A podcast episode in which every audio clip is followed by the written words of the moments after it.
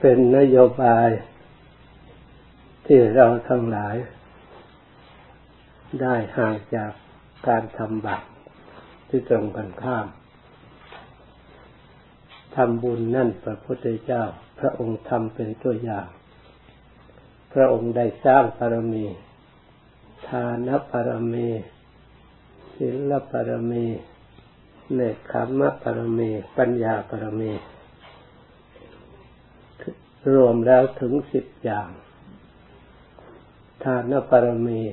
พระองค์เคยบริจาคทานทำบุญให้ทาน ตั้งแต่บริจาควัตถุภายนอก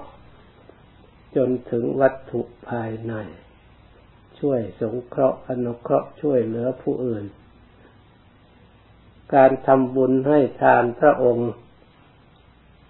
เมื่อได้ตรัสรู้แล้ว พระองค์ระลึก ชาติได้ที่พระองค์ได้ทำมาแล้ว ไม่ได้สูญเปล่า ได้เป็นปัจจัยเป็นอุปนิสัยให้บุคคลผู้กระทำได้ความสุขความเจริญตามกติวิสัย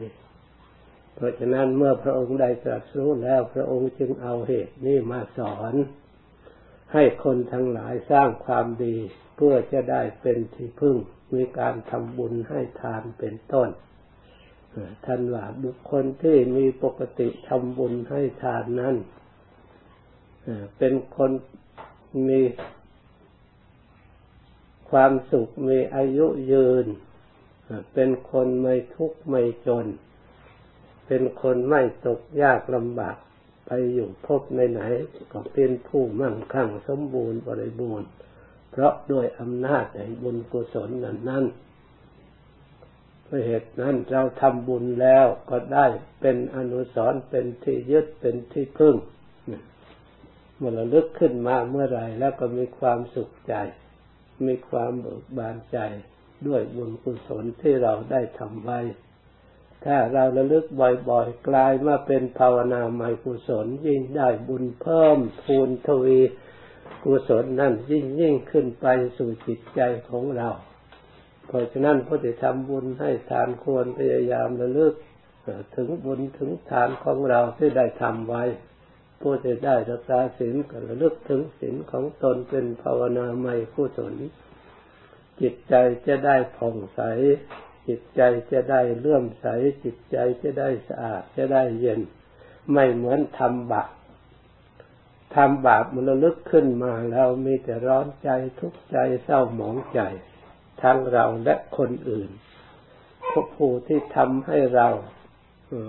ทำไม่ดีให้เราเราลึกขึ้นก็ทุกข์เราทำไม่ไม่ดีกับคนอื่น เราลึกขึ้นมาก็เสียใจตัวเองนี่ เพราะเหตุนี้พระพุทธเจ้าจึงสอนไม่ให้ทำบาปมันมีทุกข์มาภายหลังไม่มีประโยชน์ทำบุญมีประโยชน์กว่าให้เกิดความสุขความเจริญ เมื่อทราบเช่นนี้แล้วเราทั้งหลายพยายามระลึกถึงบุญกุศลของเราไปที่ไหนก็บุญน่ะคุ้มครองเรียกก็ได้เป็นที่พึ่งของสัตว์ทั้งหลาย ทั้งปัจจุบันและเบื้องหน้า เพราะฉะนั้นได้ยินได้ฟังแล้วต่อไปรับพร